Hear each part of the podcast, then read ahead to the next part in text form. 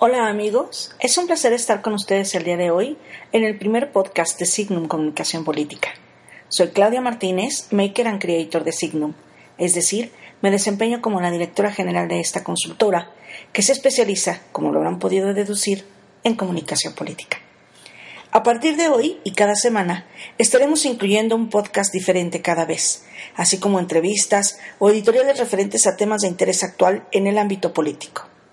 Espero que este espacio sea de su agrado y que nos sigan, nos recomienden y hagan llegar sus comentarios a nuestra página web www.signumcomunicacionpolitica.com o bien a través de Twitter en arroba signumcompol y también a nuestro correo dirección arroba signumcomunicacionpolitica.com. Pues comenzamos. El día de hoy hablaremos sobre el impacto de las redes sociales en la política y la creación de percepciones a través de estas redes. ¿Sabían amigos que el 51% de internautas en México son hombres y el 49% son mujeres? Pues sí, esto lo dio a conocer la AMPISI, Asociación Mexicana de Internet, en un estudio realizado recientemente.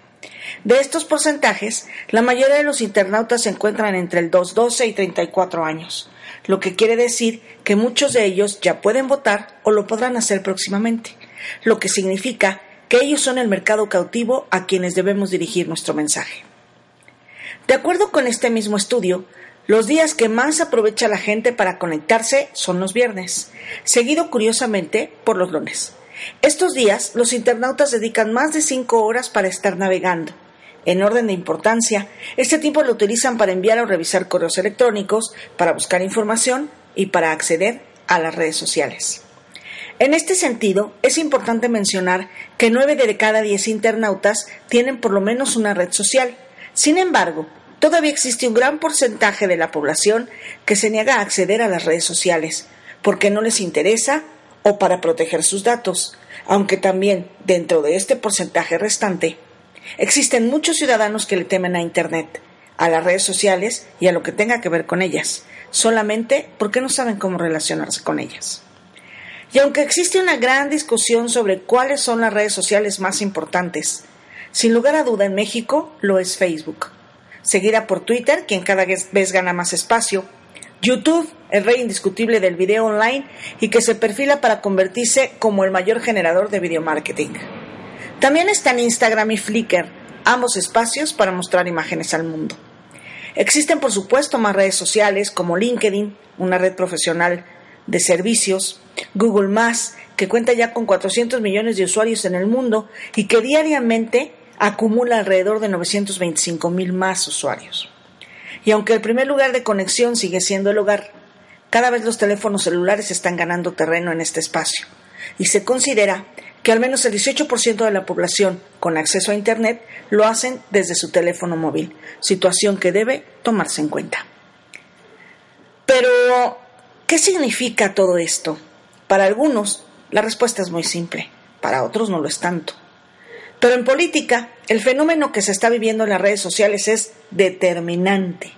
Antes, para dar a conocer un candidato, su plataforma y sus proyectos, se ocupaban grandes espectaculares, planas enteras de periódico, un sinfín de spots de radio y, por supuesto, muchos anuncios en televisión en todos los canales. El vertiginoso avance de las redes sociales ha permitido ahora impactar a un mayor número de lectores o posibles electores a un costo mucho más bajo. La pauta y el plan de medios se han modificado para dar paso a una estructura de nuevos mensajes para nuevos medios. Mensajes que deben ser pensados para gente activa, que trabaja, que está pendiente de su celular y que consultará, como lo hemos visto, por lo menos siete veces al día su red social. Esto nos permite hablarle a nuestro público casi frente a frente, grabar un video y subirlo a YouTube, debatir, mostrar eventos y acciones sociales, seguirnos en Twitter e interactuar en un tiempo increíblemente rápido ver la foto de campaña, subir las propias, emitir comentarios, etc. Es decir, las redes sociales se han convertido en el nuevo camino para construir una imagen y cambiar la percepción de nuestro público. Porque recordemos, imagen es percepción y percepción es realidad. Bien, hasta aquí nuestro podcast del día de hoy.